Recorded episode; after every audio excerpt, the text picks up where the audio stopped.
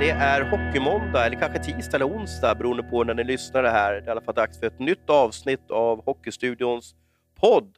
Och eh, nu börjar vi närma oss slutet av säsongen och det är nu allt roligt börjar med slutspel och kvalspel. Det är jag, Hans Abrahamsson, som har podden idag. Vi har bjudit in, eh, vad ska vi kalla det för, hockeypensionären Mattias ”Kolan” Karlsson. Ja, tack. Vad kul att man blir kallad det nu för tiden. Är det, vad säger du när du presenterar det för folk eller när du ska göra? Vad, vad säger du då för något? Eh, men de flesta vet väl vem jag är, så jag behöver nog inte säga att jag är hockeypensionär. Och vet de inte vem jag är så är det bara bra. Då får man börja om från, från början. Precis. Spännande och jättetrevligt att du kunde vara med idag.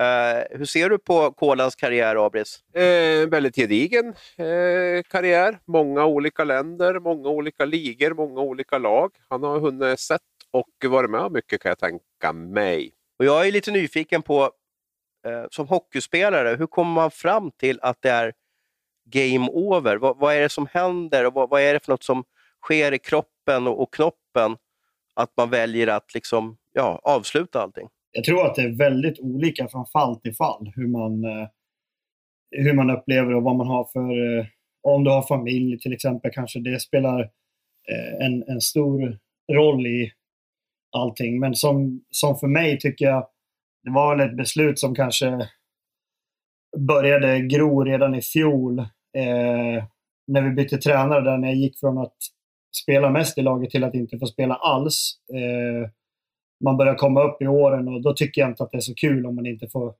spela. Jag har ju nästan aldrig varit med om det i min karriär, att, att man inte får istid. Eh, så det började väl sås ett frö där och sen i och med att den här säsongen blev som den blev med ingen publik. Eh, det tycker inte jag har... När jag, jag har varit och sett en match och jag tycker inte att det, det ser inte så kul ut. Så att jag fick inte det här... Jag var lite osäker innan. Jag, jag kollade på Leksand-Skellefteå. Det var någon gång runt, runt jul tror jag. Eh, och då var jag lite så här, undrar om jag kommer vilja ge mig tillbaka till hockeyn bara för att jag blir så sugen när jag tittar på matchen. Men så kände jag verkligen inte och det var ganska skönt. Eh, då fick jag väl ytterligare bekräftat att, att jag kanske inte skulle spela. Eh, men, men eh, jag tror att den, den största grejen som avgjorde allting var väl egentligen att jag, som Abris säger där, jag har varit iväg och spelat på många olika ställen. Jag har testat det mesta. Eh, så jag kände väl inte att jag, att jag ville dra iväg någonstans själv. Och om jag skulle göra det så skulle det vara en väldigt kort tid i så fall. Men, men jag ville egentligen inte åka själv. Utan jag har, min familj bor här i Leksand och det är här jag vill vara. Så när jag inte fick något nytt kontrakt här så då var det väl ganska nära till hands att jag skulle sluta. Jag var faktiskt så provtränade med Bålänge väldigt tidigt. Det var ju någon gång i augusti. Eh, men där kände jag också att mitt huvud var inte riktigt med. Så eh, då, då, tycker jag att det är svårt att committa sig till någonting om man inte är mentalt med i huvudet. För man måste ändå tycka att hockey är det roligaste som finns, eller bland det roligaste som finns. Och om man inte kan motivera sig till att stanna kvar och gå på ett möte, men då kanske man får tacka för sig. Och det var ungefär så jag kände just då.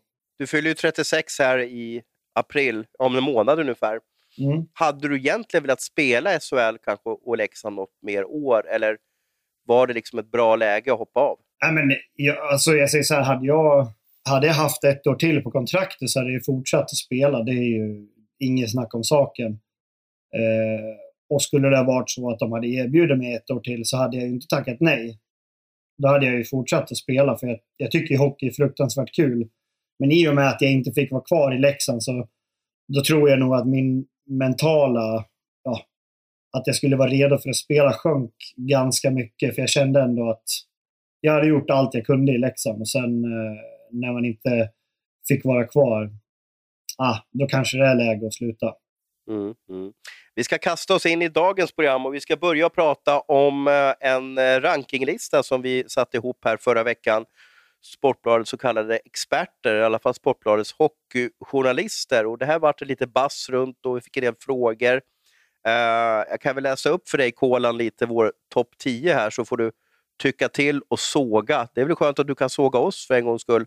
För vi har väl varit kritiska mot dig kanske genom åren och haft synpunkter på ja, spel och så vidare. Så nu får du ge igen om du tycker att vår lista eh, inte stämmer eller har grova fel eller någonting. Men vi kom i alla fall fram till att, eh, och då, då funkar det ju så här när eh, vi sätter upp en lista att alla som jobbar med ishockey eh, på Sportbladet, de får skicka in en topp 30-lista eller en topp 25-lista och så sammanställer vi det här då och sen räknar man ihop poängen då, så att det blir någon typ av snittlista eller snittranking. Då.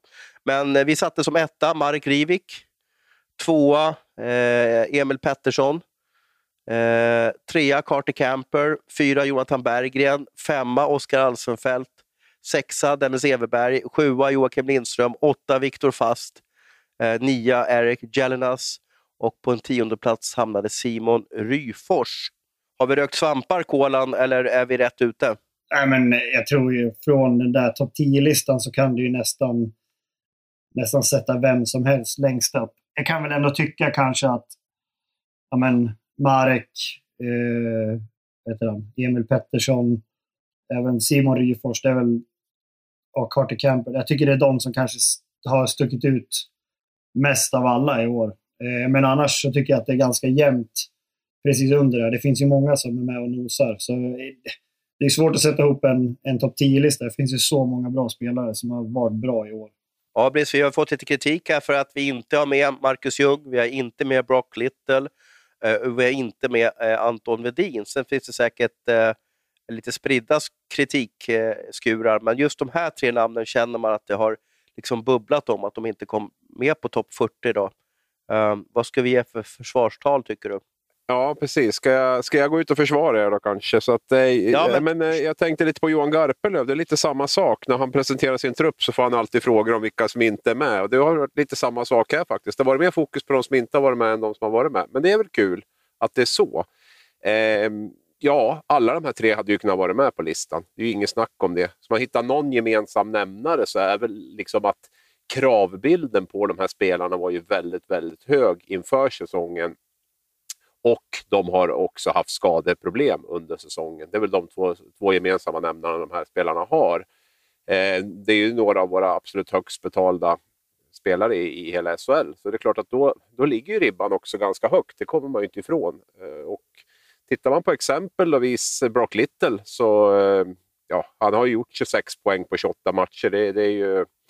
Men samtidigt han har knappt, han har spelat lite mer än halva serien i antal matcher. Han har skadat två månader där och jag tycker inte att han har varit supervass om jag ska vara ärlig sedan han kom tillbaka heller. Vilket är fullt förståeligt. Och tittar man på de här senaste matcherna när Linköping har vänt tåget så är det ju framförallt Kärke och Morley som har gått i bräschen, både tycker jag spelmässigt men även poängmässigt. Så att, eh, det är väl motiveringen på honom. Eh, Anton Wedin har ju också haft en ryckig säsong. Hade ju en lång skadeperiod där slutet på november till mitten på februari. Och tittar jag på hans senaste tio matcher så tror jag han har gjort fyra poäng. Och då är HV sitt jobbigaste läge någonsin, eh, där de verkligen behöver de här ja, bäst betalda spelarna, mest, eh, bästa spelarna att kliva fram. Så det har väl också legat honom i fatet, tycker jag. Även om han jag håller med om att han i vissa matcher ser väldigt, väldigt bra ut. Absolut. Och kanske inte har jättemånga lekkamrater med sig heller eh, och göra så mycket med. Men, men det var väl motiveringen där. Marcus Ljung är väl den som svider mest på mig. Det är en spelare jag verkligen gillar. Han borde väl... Det kanske ska jag välja en av de här så hade jag tagit Ljung. Han hade ju också eh, borta en månad nyligen efter en skada på landslagssamlingen där och har haft det liksom, kommit tillbaka precis nu och hade ju också en tuff period tycker jag när Brock Little försvann. Han hade ju ingen att spela med. Jag var när jag såg Linköping mot HV där och jag kände bara att han är så ensam på isen i Linköping. Han har ingen, liksom, ingen som förstår hur, hur han spelar eller någon som man kan kombinera ihop med. Eller sådär. Så att, eh, ja, det var en dåres försvarstal. Som hockeyspelare, Kolan, eh, när mediehusen gör de här listorna, vi, vi gör ju oftast bästa listor och vi gör underskattade listor och så gör vi den som kanske spelarna tycker är jättejobbig, överskattade listor. Hur ser man i omklädningsrummet på de här listorna? Äh, äh, bryr man sig om dem eller, eller hånar man oss? Eller, eller vad blir det för effekt i omklädningsrummet? Uh, ja, men jag tror att ingen spelare tycker väl att det är kul att vara med på en lista där det står att man har underpresterat eller ja, sådana grejer de här två första som du nämner, det är ändå menar, att man är underskattad. Det är inte heller bra, för då är man ju oftast underbetald. så det är inte så bra. Eh, men jag tror den sista listan, oavsett vem det är som skriver den, så då blir man ju ändå så här, ah, fan, det där var ju inget kul. Eh, men samtidigt så kan det ju också fungera som lite tändvätska. Jag tror ändå inte att man lägger allt för stor vikt. Jag menar idag, det skrivs så himla mycket. Alla, jag menar, alla ni journalister på alla tidningar har ju sina egna listor. Så att man hamnar ju på någons lista någon gång alltid. Så blir det ju. Du som har spelat med, med Rivik, jag måste bara stanna lite där. Vad är det som gör att han är så skicklig hockeyspelare? Och hur är han i omklädningsrummet? Eh, hockeymässigt så han, eh, han har ju en fysik som få spelare har. Han kan ju vara inne på isen hur länge som helst och han åker ändå full fart. Eh, jag menar om man tittar på vissa spelare som spelar långa byten, då kanske de sparar på energin, men han gör ju inte det. Han kör ju järnet och när han väl får tag i pucken så är han ju väldigt svår att ta av pucken för han, han väger ju runt 90 kilo och det är bara muskler på honom. Så han är, där är han ju väldigt svår att, att tampas med för han har bra fart och han, han kan göra saker i fart också. Så mm, han är ganska, tycker jag, rätt så komplett som spelare. Eh, så, så det är väl det. Sen eh, det som är lite roligt med han är ändå... Nu har jag ju sagt att han, att han är så vältränad och han orkar spela hur mycket som helst. Men ändå varje dag så tycker han att han har dåliga ben. Så man undrar hur han ser ut när han har bra ben.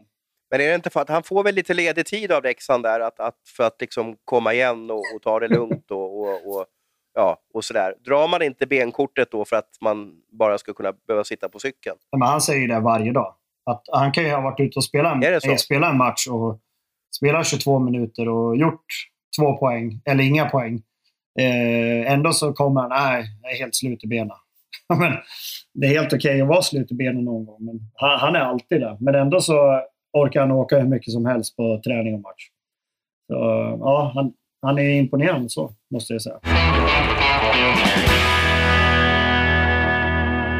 Vi ska resa vidare i vårt körschema och eh, det som är intressant är som vi har Mattias Karlsson, Kolan, med oss här, det är ju att prata om vad som har hänt eh, i HV71. Eh, är jag rätt ute när, när du kanske hade dina bästa hockeyår i HV71? Stämmer det? Ja, men det hade jag. Helt klart. Det är ju en klubb som för mig... Eh, jag vet ju alla trevliga vår förmiddagar som man satt sig i bilen från Stockholm och åkt ner till, till, till Jönköping och alltid sett kvartsfinalspel, eh, semifinal, final, eh, fyra SM-guld inom en hyfsad, ganska kort period och så vidare. Och nu ligger alltså laget sist i hela SHL. Och den här veckan, eller kommande tio dagarna, så spelar nog HV71 sina livs viktigaste matcher eh, under sin... Eh, ja, man, man bildades ju 1971 där för övrigt. Vad har hänt, Kolan? Ja, eh, vad, vad, ska man säga? Jag tror att eh, de hade ju en en storhetstid tillsammans med Färjestad. Var det runt 2010 där, strax innan. Jag kommer inte ihåg exakt när de vann sina SM-guld, men de hade några år när de, när de eh, var i final och vann guld och, och sådär. Och jag vet, jag kom dit... Jag kommer inte ihåg vilket år jag kom dit nu. Kan det ha varit 2011? 2011 kom du dit. Ja. Året innan hade de väl vunnit guld. Eh, nej, det året jag kom dit, då åkte de ut mot eh, AIK i kvartsfinal. Men eh, innan dess, så, året innan så vann de. För vi, när jag spelade mitt första år i Timrå, då mötte vi HV i kvartsfinal och då gick HV och vann. Eh, så det var ju där i slutet på 00-talet så var ju de väldigt heta. Eh, när jag kom dit 2011 då, som vi säger, så hade vi fyra år på rad med åker ut i kvartsfinal. Så man får väl ändå säga att det kanske började redan där vi, vi hade bra lag alla åren. Eh, och tre av de fyra åren så var vi ändå med i, i toppen. Det var olika tränare också. Var, inte, var de inte ganska flitiga på att byta ut tränare de här jo, åren? Jo, men så var det Vi började med Ulf Dahlén och så hade vi eh, Fred, nej, vem hade vi? Fredrik Olausson och Thomas Ljungberg var ju assisterande. Då. Så jag tyckte ändå det var en, en eh, trio som fungerade bra. Eh, otroligt tråkigt att, eh, att Fredrik gick och blev sjuk. Jag tyckte aldrig att han blev samma person efter det och det kanske inte är så konstigt. Halva hans kropp försvann ju under tiden som han var borta. Eh, det var ju bara ett skelett som kom tillbaka. Eh, men jag tyckte inte att han var samma person av förklarliga skäl. Men eh, det var ändå en, en ledare som lärde mig väldigt mycket. Jag tror jag har väldigt mycket att tacka han för att det gick så pass bra som det gjorde för mig under de här åren, trots att vi som lag aldrig lyckas ta oss längre än, kvartsfinal. Men eh, det känns som att sen 2010 då, när de vann, så har man väl egentligen bara haft en framgång och det är ju när de vann guldet där va? 2000, när var det? 16? Mot, 17? Mot, Brynäs, mot Brynäs där menar jag. Ja. Annars har det väl inte varit att de har gått jättelångt tror jag. De har inte varit i någon annan final vad jag vet. Nej. Är det att kulturbärarna, Davidsson, Gustafsson, Petrasek, Stefan Liv, är det att de är borta som gör att de inte liksom hittar en ny ryggrad som, som är kravställande och, och sådär? Men jag tror ändå Simon Önerud, han, det är ändå en väldigt duktig spelare. Eh, men det finns ingen spelare som är som Johan Davidsson eller David Petrasek. Det finns ingen som kan vara som dem. Även om nu Önerud kanske är en jätte, Hur menar jättebra... du då? Kan du, kan du utveckla lite det för våra lyssnare här lite? Hur menar du då? Ja, men, jag tror en sån som Johan Davidsson. Nu har jag haft turen att spe, spelat med både Johan Davidsson, Jörgen Jönsson och Rickard Wallin. Eh, men om man tar kanske främst då Johan Davidsson och eh, Jörgen Jönsson. Det är två spelare som det, de är kaptener och de är bästa spelarna i laget, men de jobbar ju också hårdast. Eh, och de är skickligaste spelarna. Det är en ganska svår kombination att hitta sådana spelare. Eh, Simon Önerud är ju jätteduktig spelare och jobbar jättehårt, men han är inte skickligast i det där laget. Eh, och han kanske inte heller är samma starka person i, i ett jag, jag vet, jag känner inte Simon så, men eh, jag bara spanar det. Jag tror inte att han kanske har lika lätt att få med sig en grupp som en person som Johan Davidsson eller David Petrasek. Svårt att hitta sådana starka ledare nu för tiden. I, I övrigt så, jag tycker verkligen att det är svårt med HV. Är, de har ju ett lag som är väldigt bra. Men det är någonting som har gått väldigt fel. Man har ju haft seriens bästa powerplay och ändå lägga sist i ligan. Det, är ju, det borde ju typ vara helt omöjligt. Då måste man ju spela otroligt dåligt i 5 mot 5. Eller boxplay. Ja, nej, och sen som, som, som Mattias är inne på det, så det är klart att den där, de, där, de där kärnan av spelare och den typen av karaktärer blir ju allt mer sällsynt. Det är ju, det, alltså, de, de, de försvinner ju oftast till, till andra ligor. Det är ju det är ju inte på det sättet längre. Och där är ju tränar framförallt huvudtränaren, men hur hela tränarstaben blir, blir det som, som håller ihop liksom en, en klubb eller ett lag mycket mer nu tycker jag än vad det var tidigare då, då spelarna var kanske kvar längre och, och, och, och sådär. Va? Och där, jag tittar på HV, det är, jag vet inte hur många tränare det har varit. Vi kan ju, alltså det måste ju vara sju, åtta stycken i alla fall under, under den här, sen, sen Mattias kom dit i alla fall. Och det är klart att det det kan vara jättelätt att skrika efter man ska sparka tränaren hit och dit och det är bara plocka in en ny och sådär. Men, men eh, jag tror det är jätteskadligt för en klubb att, att hålla på, på på det sättet. Kommer de klara sig HV då? Vad säger ni? Nej, jag är tveksam. Jag är tveksam, väldigt tveksam faktiskt. Det, det beror väl lite på vilka de möter kanske. Möter de Brynäs så blir det ju lite samma förutsättningar, två lag under väldigt stor press. Möter de Oskarshamn? Nej, jag vet inte fasiken alltså. Jag tror, då har ju Oskarshamn allt att vinna känns det som. Och, och det har vi sett tidigare i kvalmatcher, även om det kanske var allsvenska lag då. Men att det har ju knappast varit någon, någon nackdel. Så att jag, jag blir allt mer tveksam faktiskt om de inte nu hittar någonting de här sista matcherna. Här. Pratar du någonting eller mässar du lite med, med, folk i Jönköping eller har du, har du, har du släppt liksom, eh, dina relationer där nere, Mattias? Nej, jag, jag har faktiskt inte pratat med någon egentligen i år. Man undrar ju bara lite hur de mår. För I min bok är det så, som jag sa, overkligt att HV71 ligger sist efter 47 omgångar. Och, och hur man än vänder och vrider på, på kvarvarande spelschema, eftersom han har fler matcher spelade nu då, än de här motståndarna, eh, för jag, jag räknar nästan bort Linköping nu också, så blir det väldigt svårt för HV att lösa det här. För man ska ju förbi ett lag också, eller två lag ska man ju förbi. Eh, och sen har man bara fem matcher kvar att vifta på. Det är det som gör det. Man ska ju hämta hem åtta poäng på, av, av 15 möjliga poäng. Det, det, det ska ju inte gå. Nej, men det är lite som du sa innan där. Eh, du säger att de, de måste spela sin... De har sina viktigaste matcher. Jag är ju helt övertygad om att det redan är för sent. Att de, de kommer inte kunna de kommer inte kunna lösa det. De ligger för långt efter och har spelat för många matcher. Jag, jag, kan inte se att de, att de ska kunna komma om två lag. De kanske kan komma om ett lag, men jag tror, jag tror inte de kan komma om två. Det var inte bra för dem att Oskarshamn gick och vann igår. Eller. Så nej, jag, jag tror tyvärr att även om de tar poäng så tror jag att de andra lagen i botten kommer också ta poäng, för de möter ju varandra allihopa. Med. Så nej, jag, jag är bergsäker på att de kommer få kvala. Sen om de lyckas hålla sig kvar, ja, det är lite som Abri säger, jag tror det beror på vilka de får. Det, de har nog bäst chans mot Brynäs. När, de, när det är två lag som verkligen ingen förväntas att de ska kunna ramla ur. Och så står de där med verkligheten att ja, någon av oss måste ur. Och det är alltså repris på finalen från vad var det, 2017, blir det så? Mm.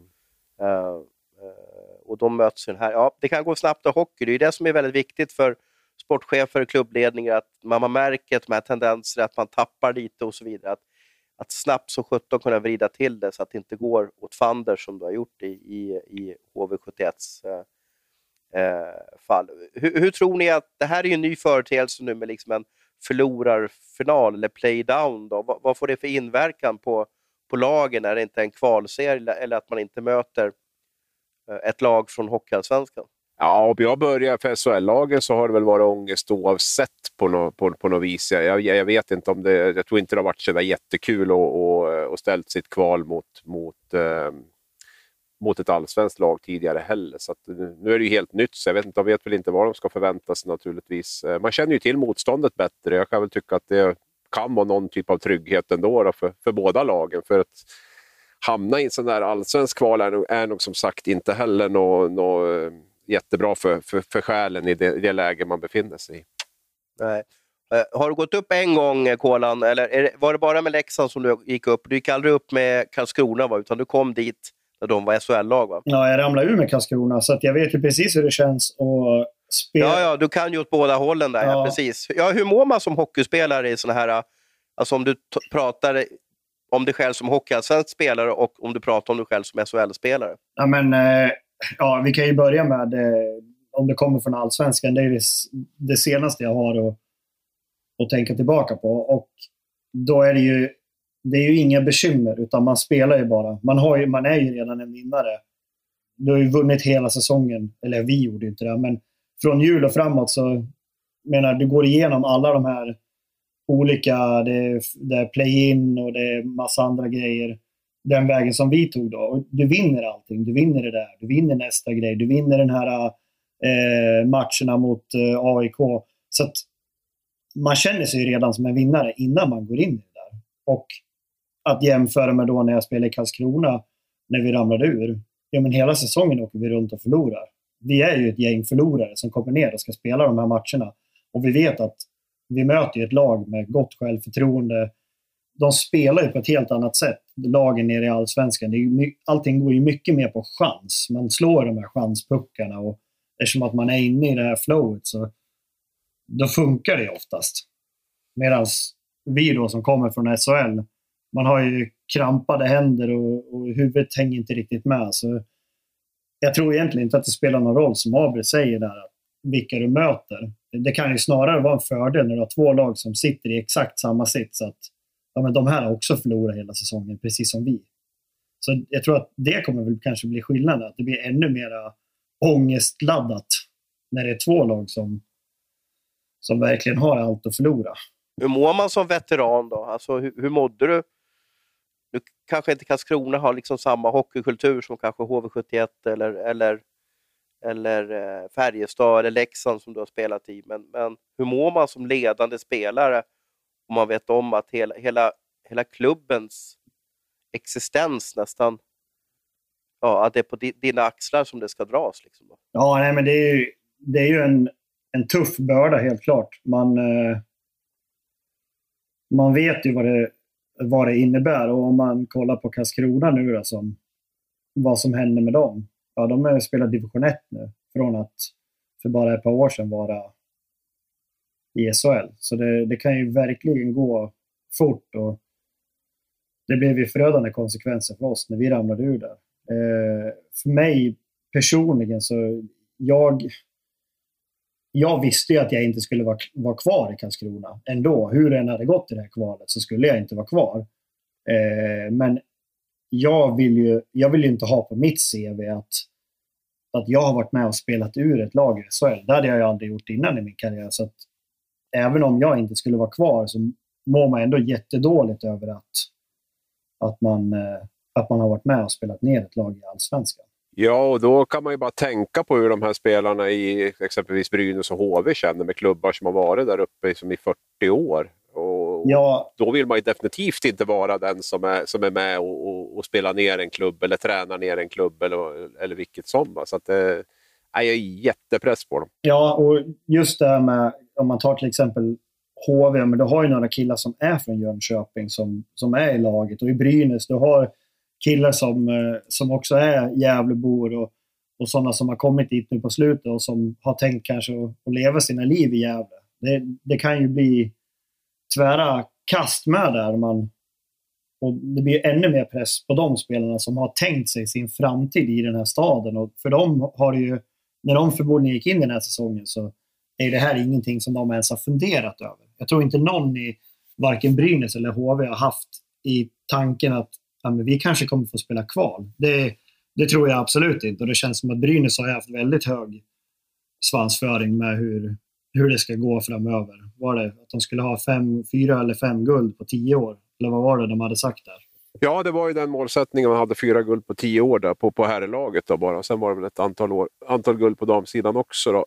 Eh, nej, och sen vill jag väl säga det med Oskarshamn också. Att jag, jag kanske nämner det som att de har inget att förlora och det är deras största liksom, styrka. Och så Men samtidigt har de ju byggt på sig ett ganska vuxet lag, måste jag säga nu. Ett liksom, ganska tufft lag med, som jag tror skulle kunna hävda sig ganska bra i ett kval där med Lance Boma och JC Lippon och, och man har fått in Sabolic där och sådär. Så, så det, det, ju, får man de här att dra åt samma håll så är det ju Max Verron framförallt. Men alltså det, det, det, finns, det finns ju kapacitet i det här laget så jag, jag tror att de skulle kunna käka upp, om inte HV och Brynäs, liksom, om, de, om de möter dem som kan släppa de här oken och liksom åka runt och vara små, då kan de bli uppätna tror jag, av, av, av Oskarshamn faktiskt. Hur konstigt den låter. Jag måste bolla mot dig Mattias, som du är eh, ja, gäst i podden det är ju en evig diskussion på alla plattformar som finns i, i hela Hockeysverige eh, om den här säsongen är rättvis eller inte. Jag tänker på den världspandemi som, som råder och ställer till det med spelscheman, sjuka spelare och onaturliga saker som exempelvis att både Luleå och Leksand åkte ner till sina motståndare här i fredags och lördags och så blir matcherna inställda med, med några timmars varsel så ska lagen åka hem Ja, och det blir, det blir förändringar som man, man kan inte förutse och man kan inte... Det finns heller på något sätt ingen... Det är ingens fel att det blir så här, utan det är bara att acceptera den här säsongen. Eh, är det helt rätt, tycker du Mattias, att genomföra säsongen? Och ska ett lag kunna åka ur den här säsongen eh, med tanke på alla förutsättningar och, och eh, det som finns ute i världen nu med, eh, med en onaturliga händelser som är, är helt bisarra? Jag försöker lära mina barn att livet inte är rättvist. Eh, jag tror att vi svenskar behöver också lära oss det. Vi måste förstå att allting kan inte vara rättvist. Och när du håller på med hockey på högsta nivå, rättvisa finns inte. Det varenda match är det ju orättvisa.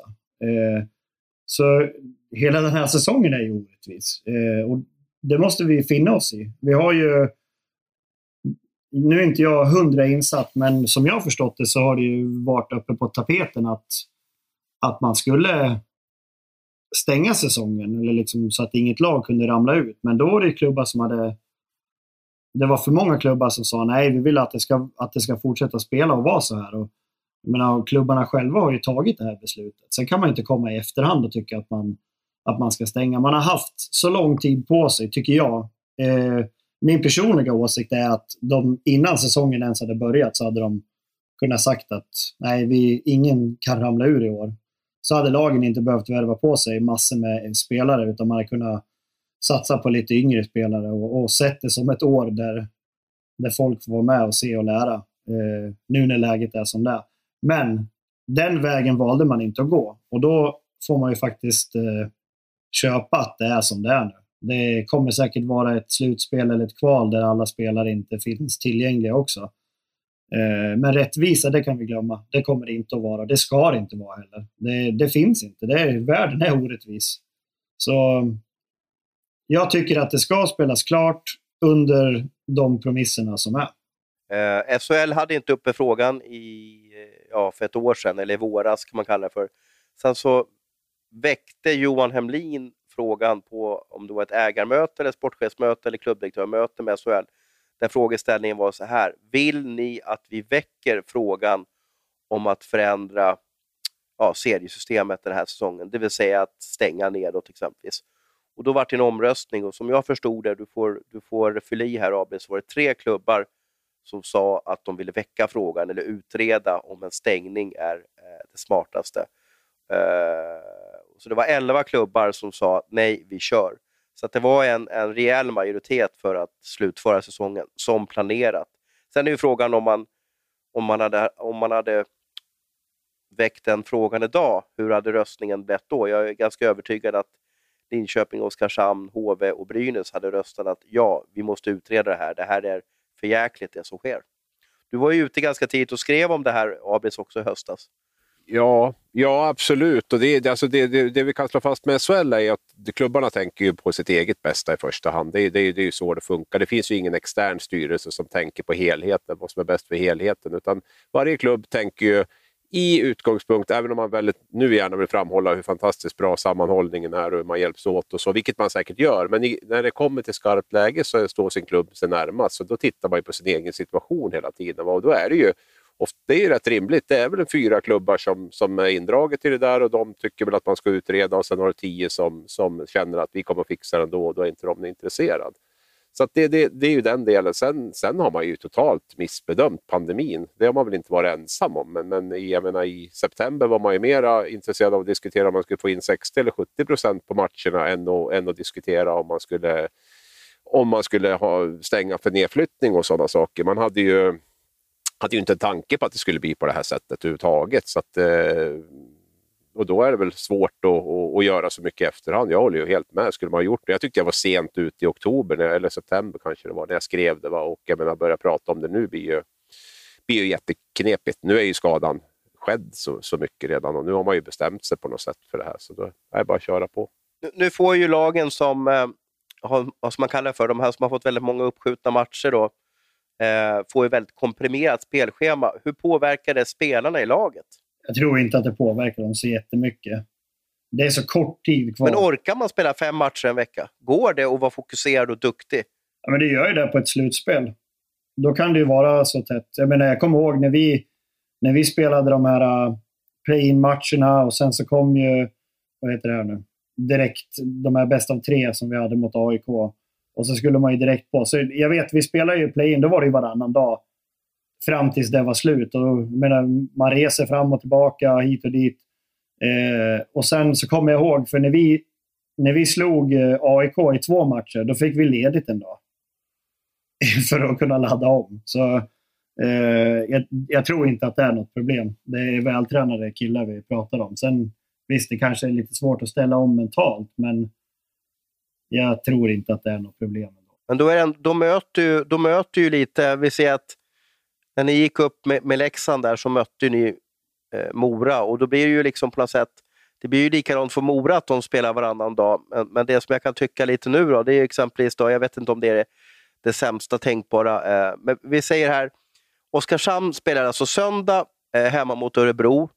Eh, dagen innan, lördag, eh, borta mot Örebro. Tisdag, borta mot Frölunda. Torsdag, borta mot Leksand. Lördag, borta mot Skellefteå. Alltså en, två, tre, fyra, fem matcher ja, på sju dagar. Och Det här är ju ett spelschema som Oskarshamn har. Det är inte så att de andra lagen har, har samma typ av schema. Jag, jag måste ju tro att Oskarshamn förlorar på det här tuffa schemat. Jag, jag är inte säker på att de förlorar på det. Det, det var mycket bortamatcher, va? Eller vad, hur såg det ut? Ja, ja. De har Frölunda, Leksand, Skellefteå nu på en roadtrip här. Ja, och alltså en roadtrip det är ganska behagligt att vara iväg på. Du spelar en match och sen sitter du i en buss och myser lite grann och kommer fram till ett hotell och myser lite grann där. Nej, jag kan inte... Nej, jag tycker inte att det är... Det kommer nog inte påverka dem negativt. Nej, jag är väl inne på samma linje. Det handlar väl också mycket vilken, vilken trend man har i laget. Här. Skulle man börja vinna under en sån, sån matchperiod så, så kan det ju definitivt vara positivt. Och, och framförallt får man ju liksom, man får ju släppa allt det där. Man måste ju bara göra det bästa av situationen. Det får ju du sitta och älta Thomas här om de här matcherna, men de måste ju hela tiden bara se på vad de kan påverka själva och det är ju faktiskt det de kan göra det de kan göra under, under matcherna och eh, mellan matcherna och, och förbereda sig och så. För att det är klart att som Mattias var inne på så är det ju jag menar, slutspel. Jag menar, du spelar ju i stort sett varannan dag, eller de här kvalen inte minst. Då, där, det, där, liksom, där det är från, från dag till dag om du ska spela match imorgon eller inte beroende på om du vinner och sådär. Så att det, nej, men det, det, det tror jag inte heller. Men det, men det är klart, total rättvisa är det ju inte och det, det kommer vi inte att få heller. Det kommer att vara olika spelscheman och vi får nog bara bara finna oss i det och lagen verkar ju ha... De, de lag som accepterar det bäst och liksom kan, kan släppa allt det här rättvisetänket och vad det är för någonting, de kommer också lyckas bäst. Vi måste givetvis prata om toppstriden i SHL. Eh, den är eh, äh, kanske inte historiskt jämn. Vi pratade om det här i förra avsnittet, vet jag. Men, men det är många lag som många tycker har chansen att gå hela vägen. Och vi har så fascinerande att Frölunda, då, som många har tippat skulle vinna SM-guld den säsongen, ligger sjua just nu. Eh, vilket hockeylag just nu, Kolan, tycker du är bäst i, i, i Sverige? Jag tror nog eh, Växjö faktiskt.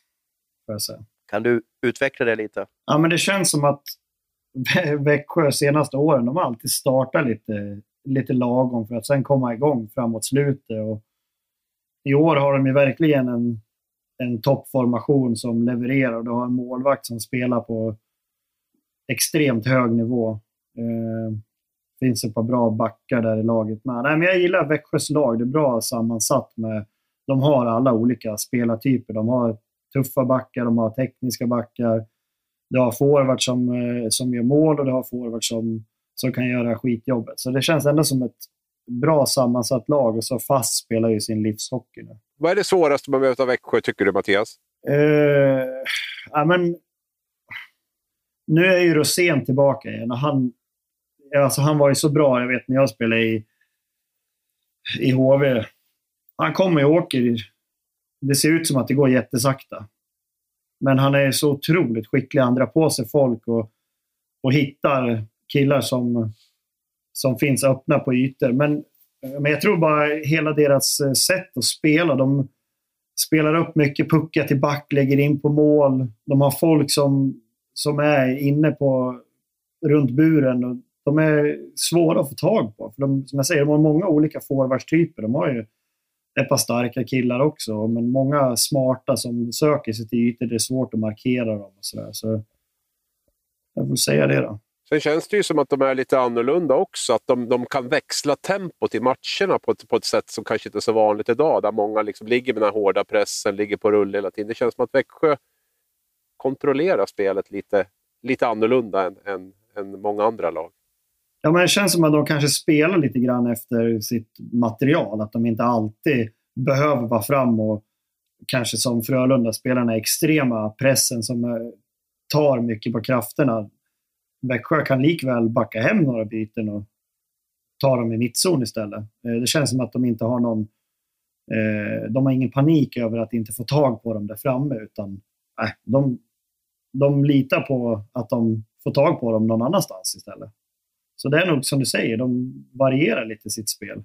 Har du en känsla också Mattias att den här säsongen betyder inte lika mycket som andra säsonger på grund av avsaknaden av supportrar på, på matcherna? Det vill säga att Malmö vann ju guld i fotbollen och man liksom ja, lite rycker på axlarna åt det.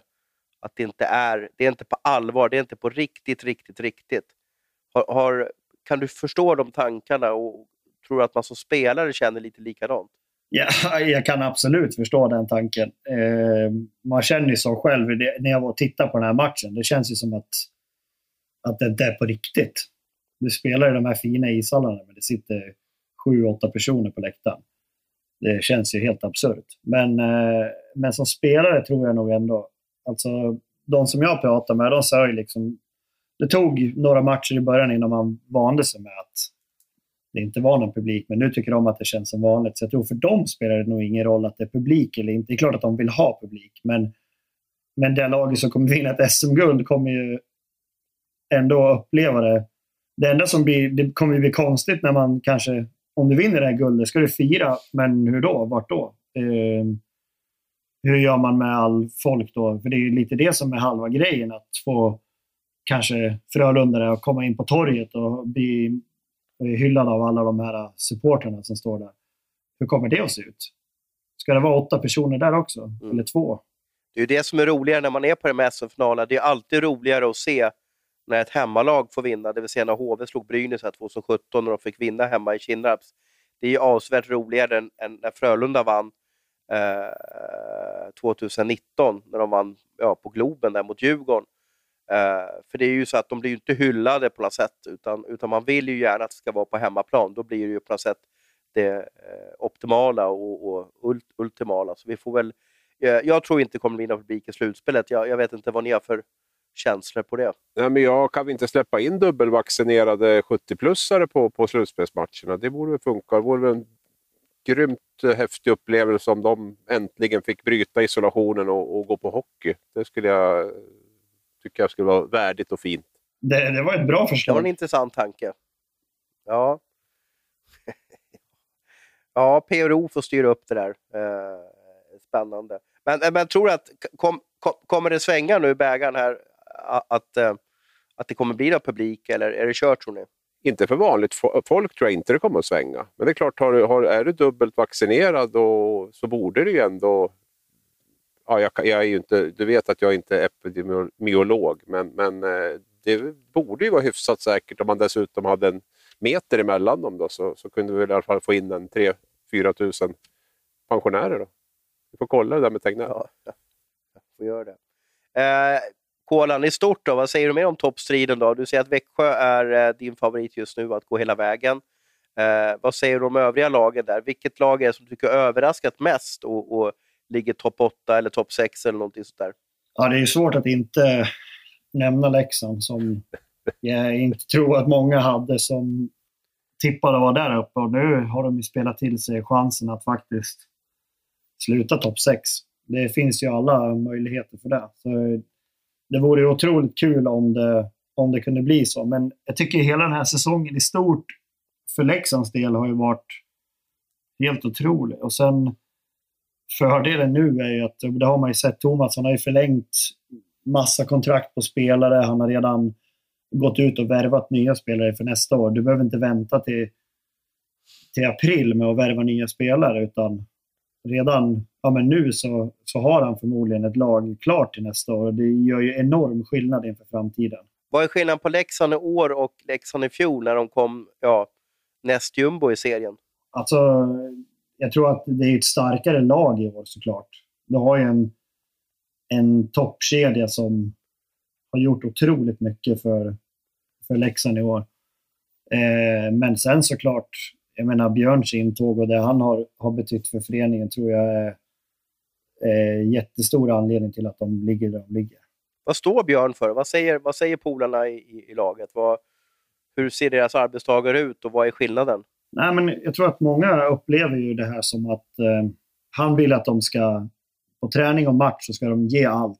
Eh, och han är en sån som blåser av när, när saker och ting inte blir rätt istället för att det är så lätt ibland att man bara släpper igenom saker. Och gör man det en gång så kommer det igen och så fortsätter det där. Men om man, om man hela tiden orkar som ledare vara på och, och liksom, om man blåsa av och och tillrättavisa så tror jag ändå någonstans att man som spelare också anpassar sig efter det där att ah, fan, det här är inte okej, okay. vi måste göra så här och vi måste göra så här. Eh, släpper man det för fritt så jag vet inte om det det är nog inte så många lag som klarar av att ha det helt plötsligt. Jag vet att eh, ja, men under Färjestads storhetstid med, när Perra kom in där. Han kom ju till ett dukat bord med Jörgen Jönsson och Peter Nordström Thomas Rodin, sådana här starka killar som de visste precis vad de skulle göra. Det var egentligen de som var ledare i laget. De hade inte behövt haft någon tränare. De hade kunnat haft Jörgen som spelande tränare.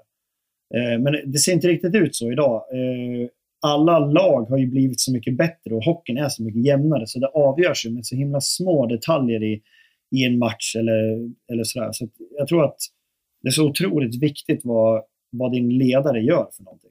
Ja, den bilden känner man igen från många som, eh, som beskriver eh, Leksands resa den här säsongen. Hur långt tror du Dallaget kan gå i slutspel? Jag tror ju att, men nu när man har sett det här på slutet när de möter de här bra lagen, de spelar ju bra mot de bra lagen. Så jag skulle inte alls bli förvånad om de tar sig förbi en kvartsfinal, om de skulle komma till kvartsfinal.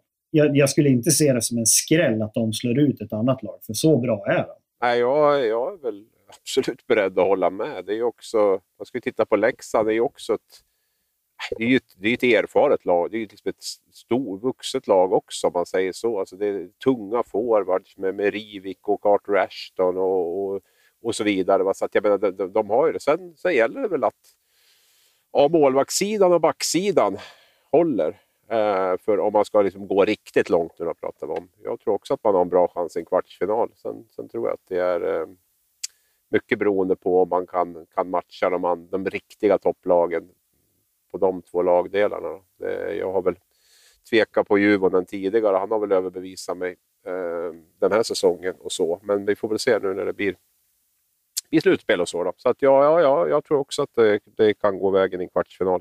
Det, det, känns ju som att eh, det har varit en, en liten dipp på den försvars och målvaktssidan på slutet i alla fall. De har släppt in ganska mycket mål, men blivit räddade av att de gör en jävla massa mål. En sak som jag funderat på lite, och det, det handlar lite om Leksand, men det handlar om samtliga lag i stort. Det är ju det här med när en spelare... Eh, du sa ju att när du spelade i Karlskrona här, då visste du om att du inte skulle spela kvar i Karlskrona året efter. Hur påverkar det insatsen på, lag, på isen? Det vill säga, Janne Juvonen har ju signat nu med Jokerit. Eh, Max Verino, eh, vad heter det, i vad heter det, Oskarshamn har signat med Leksand. Hur påverkar det det man gör på isen? Alltså, ger man inte järnet när man har skrivit ett nytt kontrakt med en annan klubb? Eller hur funkar det? Jag kan väl bara säga som i mitt fall. Jag hade, ingen, jag hade ingenting klart. Jag, jag visste ju bara att jag inte skulle vara kvar. Eh, men, men jag tror ju att för vissa spelare som, som skriver ett nytt kontrakt eh, ja, i en annan förening, det är ju en trygghet för dem. Att man, att man redan nu kan se, veta vad man ska ha för jobb nästa år. För, för alla de här spelarna är ju inte så att klubbarna vill ha kvar. Utan nu, nu pratar vi om, om två toppspelare, Janne och den här äh, Max. Det är spelare som klubbarna självklart vill ha kvar. Men det finns ju ganska många ett lag som inte får vara kvar. Eh, så jag tror ändå att eh, de spelarna som signar kontrakt, även om de signar någon annanstans, så kommer de fortfarande, man har ju en yrkesstolthet. Det finns ju ingen som vill spela dåligt med flit bara för att man har signat någon annanstans. Är... Men är man inte rädd för att skada sig? Är inte tankarna på nästa kontrakt, vad man ska köpa och sådär? Jag är egentligen fel person att fråga, för jag har aldrig skrivit på ett kontrakt med en annan klubb när jag har, när jag har under pågående säsong. Jag har aldrig gjort det. Så jag vet inte riktigt, men eh, jag skulle ändå kunna tänka mig att de, sådana tankar kan man inte ha, att man kan bli skadad, för det kan det ju bli ändå. Så, jag vet inte, men jag är ju egentligen fel person att fråga. Rent lagmässigt då, hur ska du säga där? Hur, hur påverkar det? Är det någon big deal om en lagkompis uh, har, har, gjort klart med en annan klubb? Skapar det någon typ av oro eller är det så vanligt numera så att man inte ens tänker på det? Grejen är det är nog vanligare än man tror. Det är ju bara det att det inte kommer ut så ofta. Det är ju när ni får nys om det som det, som det sipprar ut. Men, men jag tror ändå att det är vanligare än, än vad vi tänker. Precis som jag sa här om Leksand, men Thomas han har ju värvat massa spelare. Men alla de spelarna finns ju inte... Det finns ju inte ja, men, att någon har sagt att det är så. Men garanterat så sitter han ju på ett par spelare och mörkar med. Berättar man för sina bästa kompisar i laget, ja men jag har signat med Färjestad eh, och sådär, men säg inte till någon. Säger man det eller håller man käft om det? Jag vet inte. Jag, jag tror nog att det är väldigt olika från person till person, men det kan ju säkert finnas spelare som har behovet av att få berätta för sina kompisar att, att man har gjort klart med en annan förening. Det tror jag nog. Ja, spännande att få lite, lite insikt där. Eh, när vi även har dig med oss måste vi prata Timrå. Det känns som att alla klubbar du har varit i ligger liksom i storfokus eh, den här säsongen. Jag tänker på HV Leksand, eh, och Timrå då, som är eh, ja, bästa laget utanför eh, eh SHL. Eh, hur ser du på deras resa och säsong? Ja, men de har ju varit bra hela året. De har ju knappt haft en, en enda dipp. Svårt att se vilket lag som ska kunna matcha dem i, i en slutspelsserie faktiskt. Eh, det är ju om de, om de själva upplever att de verkligen är så bra så att de bara ska kunna gå igenom det där. Eh, vilket jag inte tror. Men eh, det finns ju en, en, risk att om de hamnar i ett underläge och de absolut inte har förväntat sig det så kanske det skiter sig. Men jag har svårt att se att något lag ska kunna rå på dem i år. Bryr du dig om dem? Alltså, du har ju spelat för dem, var det två eller tre år som du var där uppe?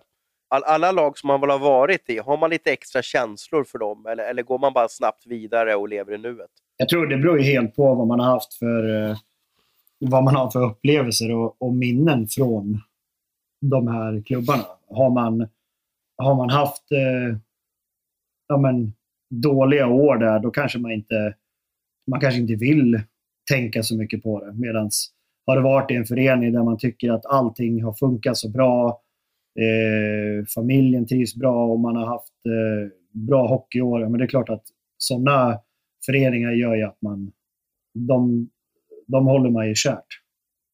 Så det, det är nog ja. väldigt beroende på prestation och hur man, hur man har mått under de åren, ska jag säga. Om man bryr sig om dem eller inte. Och hur mådde du i Timrå då? Vad har du för känslor för dem? Till att börja med, så, det här är ju jättelänge sedan. Så jag spelade i Timrå, det är ju tio år sedan. Så att, eh, jag, har ju jag har inga känslor för Timrå så. Eh, jag skulle bli glad om de gick upp, för att de har vandrat länge där nere och de var upp en sväng och ramlade ur igen. Men jag tycker ändå de har en så pass bra organisation som de ska kunna vara uppe i SHL. Jag tycker inte något mer om dem än, än BIK Karlskoga. Så att, eh, ja, jag vet inte vad jag ska svara riktigt. Vilken klubb, om jag säger så här då, vilken klubb skulle du vilja ha upp? Vilket lag tycker du skulle liksom berika SHL och med starkt varumärke och många supportrar och sådär? Finns det något lag som du känner att ja, men, de där är roliga ha högst upp? Eh, självklart, det, jag tycker ju att lag som eh, Timrå, Södertälje, AIK, Modo, det är ju sådana lag som kan spela i, i SHL. De har ju en, en grundbas för att kunna göra det. Man har en bra, bra arena och, och det finns eh, ja, en, en fanskara och så vidare. Så det är väl ändå lag som jag tycker kan vara där uppe. Sen är det svårt med BIK Det kommer ju alltid att vara ett, ett farmarlag ett lag som utvecklar spelare. Jag, kan inte se att de ska kunna spela i SHL. Det finns inte. Karlstad ligger för nära. Jag tror tyvärr... de, har, de har en ny arena på gång. Det kanske förändrar spelplanen. Ja, men jag har svårt att tro det ändå. De har för nära till både Örebro och Karlstad. Så de kommer alltid att vara lillebror och alla klubbarna roffar åt sig deras bästa spelare. Svårt att få dem att stanna kvar där. Vettigt tugg. Uh, jag tänkte vi skulle avrunda lite med i alla fall är jag nyfiken på det. Jag vet inte hur du, du säger Abris och jag vet inte hur våra lyssnare är då, men jag har alltid funderat på hur, hur det funkar med eh, spelarlöner om man går i pension och så vidare. Eh, är det så att när du har, du har ju gått ut och sagt att nu slutar jag, eh, kan du bara ta ut dina spelarpensionspengar redan nu eller måste du vänta till ett visst år? Eller hur funkar det för hockeyspelare? Eh, nej men det är så här, man, när man spelar, om du om du tjänar så pass bra så att du kan lägga undan pengar, då hamnar ju de i en kapitalförsäkring. Så våran... Och vad är tjäna bra då? Vad är det för något? Då? Nej, men om du tjänar mer än vad du vill ta ut. Det kan ju vara... För någon kanske det är 50 000, för någon kanske det är 250 000. Det beror helt på vad man tycker är bra och vad man, hur mycket man vill leva på. Så om du, om du tjänar så pass bra så att du kan leva och kan stoppa undan pengar, så då hamnar ju de i en kapitalförsäkring. Så den samlas ju på under de åren man spelar och byter du lag, då öppnas det en ny kapitalförsäkring. Så som i mitt fall, jag har en från Timrå, en från HV och en från Karlskrona. Det är de tre kapitalförsäkringar som jag har. Så nu då när jag har slutat, då kan jag välja och om jag vill, om jag vill ta en av dem, då kan jag börja plocka pengar från den. Då måste man ta ut pengar i minst fem år. Så då får man välja vilken summa man vill ta ut då under fem år. Du kan ta ut det på längre tid om du vill också. Men eh, så fungerar det. Ja. Så jag kan ta ut det nu hur mycket måste man ha i kapitalförsäkring för att ha ett drägligt liv efter karriären? Då? Hur mycket måste man ha sparat under 10 år eller 15 år? Mm, ja, med tanke på att det sätts ju in, om du sätter av 100 000 så tror jag att klubben betalar in runt 20% extra i någon så skatt som försvinner på en gång. Så att om, säg då att om jag har 10 miljoner på mitt eh, det där kontot, då, då är ju inte de 10 miljonerna mina, utan när man har betalat skatter och så vidare så kanske man har hälften kvar. Eh, så jag skulle väl säga att du kanske behöver, ja, ska man gå i pension redan nu, 15 miljoner? Något sånt. Det är mycket pengar man måste spara ihop. Men den är ganska lågbeskattad va? Om, jag, om, om jag kan reglerna korrekt? Va? Nej, den är beskattad som en vanlig inkomst. Så... Aha, det beror på vad du har för inkomst, alltså hur mycket du tar ut om du jobbar vid sidan om det här. Ja, men, eh, precis. Anledningen till att det här... Eh, jag vet inte, hur mycket kan man ta ut för att betala låga skatten? Det är väl strax under 40 000, va? tror jag. Ja, brytpunkten ligger väl där. Ja, så tanken med hela det här konceptet är väl att eh, när man då går i, i pension, om man säger, istället för att plocka ut 75 000 i månaden och betala den här extra skatten så kanske du istället kan bara ta ut 40 då. Och då sparar de här procenten. Ja, så du får tillbaka. Mer pengar hamnar i din ficka istället för att det blir skattat. Det är väl det som är själva grejen med den här löneväxlingen. Ja, vad säger du Abris? Ja, jag är mål, mållö, mållös över er eran, eran ekonomiska genomgång där. Själv brukar jag bränna iväg allt första veckan och sen får man leva på kärlek resten av månaden. Har du nog spelat pension från Vålerengen? Inte direkt. Inte direkt. Den... Nej, det var som Karlsson sa, det beror på lite grann hur mycket man får ut, hur mycket om man känner att man kan sätta undan något. Och I det fallet så var det väl inte... Så krävdes väl de pengarna till annat. Så att jag får, får leva på fågelsång. Och en rejäl journalistlön då. Eh, jättebra tugg grabbar. Är det någonting som vi mer ska, ska förhörsfråga Kolan om eller ska vi släppa honom så han kan gå och utbilda sina duktiga pojkar och bli bra hockeyspelare? Ja, det låter vettigt.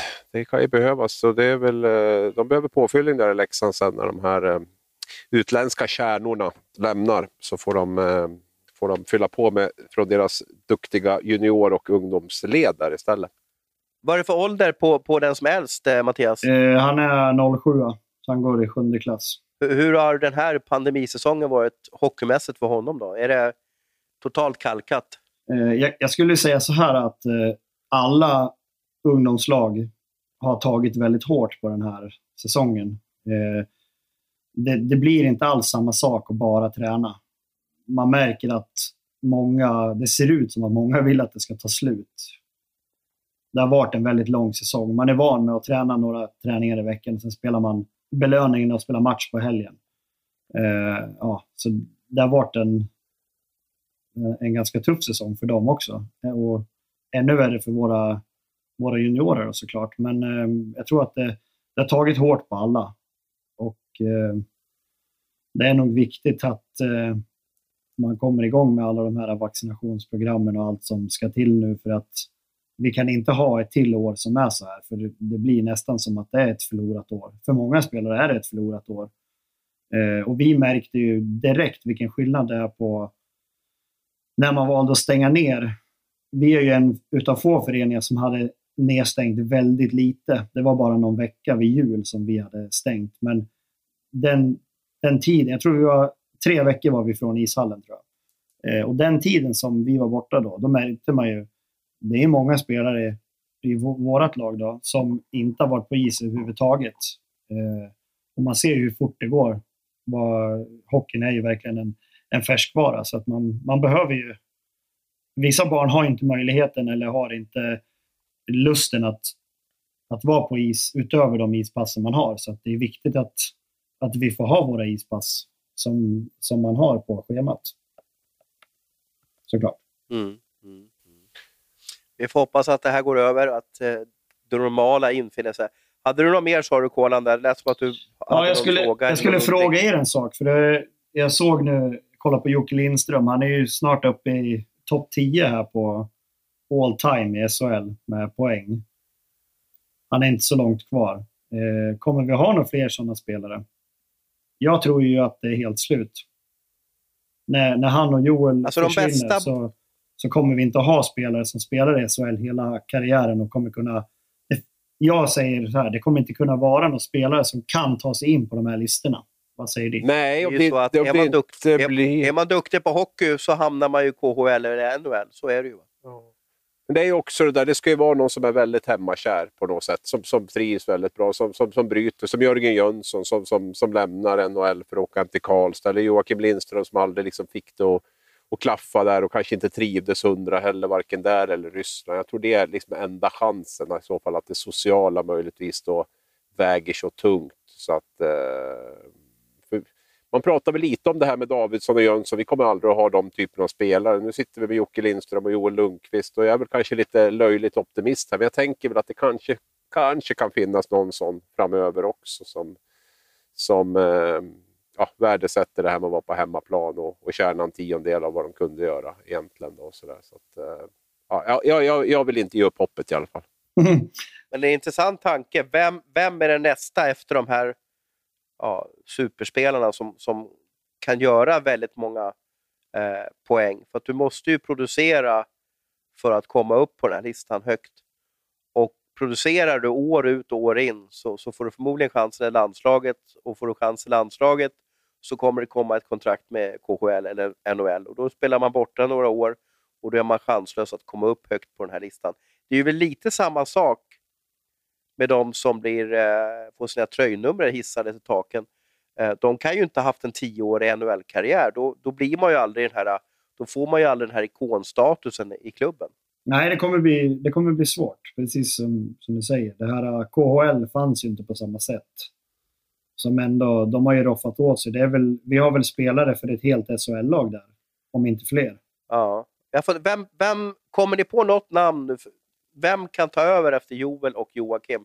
Vem kan bli nästa att liksom det är, det är omöjligt att säga, va? för att det beror på vem som kommer hem egentligen. Det är, alltså, för Jocke var ju ändå 27-28 år när han återvände till SHL. Då hade han ändå gjort en ganska lång resa där borta och varit i KHL och, och så. Va? så han är född 83 har jag för mig, och kom hem 2010, så han borde ha varit 27-28. Melke Karlsson, nu är inte han en sån spelare, men han kommer ju hem nu till exempel. Va? Så det är om någon som från från NHL eller KL bara känner, det kan ju vara att frun känner att vi, vi ska bo hemma nu eller vad, vad som helst. Alltså. Det, det, det, det, det är något sånt vi får hoppas på. Men vem det blir är ju, ja, den är ju tuff. Jag vet inte, jag har ingen namn spontant. Eller. Vi har ju Robert Rosén, men han är väl född 87 eller något. Eh, jag vet inte hur långt han skulle kunna mm. nå där, men han eh, börjar ju också bli till, till åren. Ja, för det som är så häftigt med, med Joakim Lindström är att han har gjort sina poäng under egentligen en tioårsperiod i, i SHL. Här nu. Eller ja, han har ju varit borta ett par svängar i det också, så det är inte det att han har gjort 17 säsonger i SHL, utan han har ju, han har ju skickat in det här på, på ganska kort tid också. Så att, eh, ja. Sånt årtionde som han har gjort mellan 2010 och 2020, det, mm, det blir svårslaget.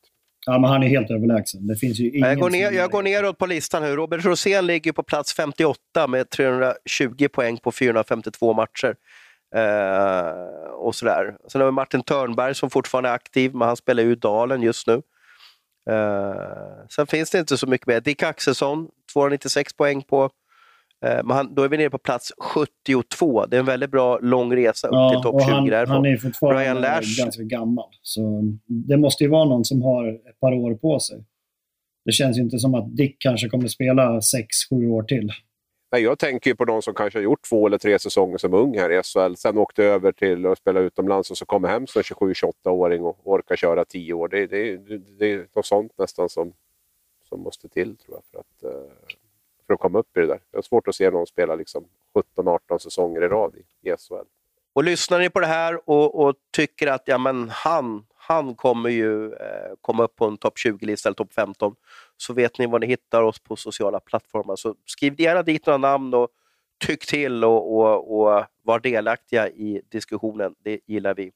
Eh, jag tycker att vi avrundar för idag. Det är dags att gå ut och ta lite promenader och njuta av det som börjar närma sig vår och eh, fundera också på vad vi ska göra i, i veckan. Vad står på ditt schema, Kolan?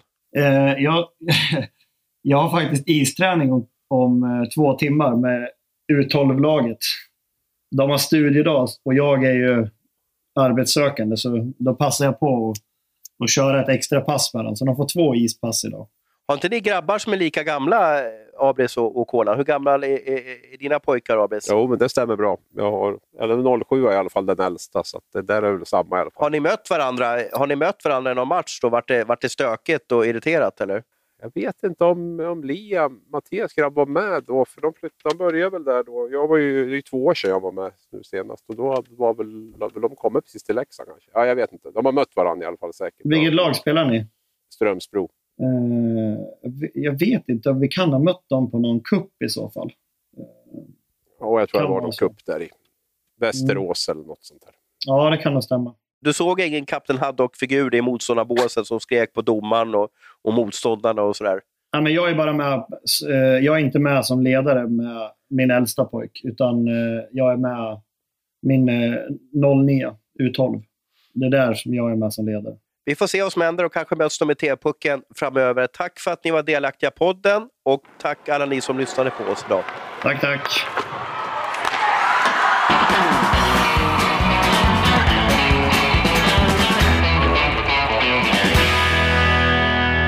Du har lyssnat på en podcast från Aftonbladet. Ansvarig utgivare är Lena K Samuelsson.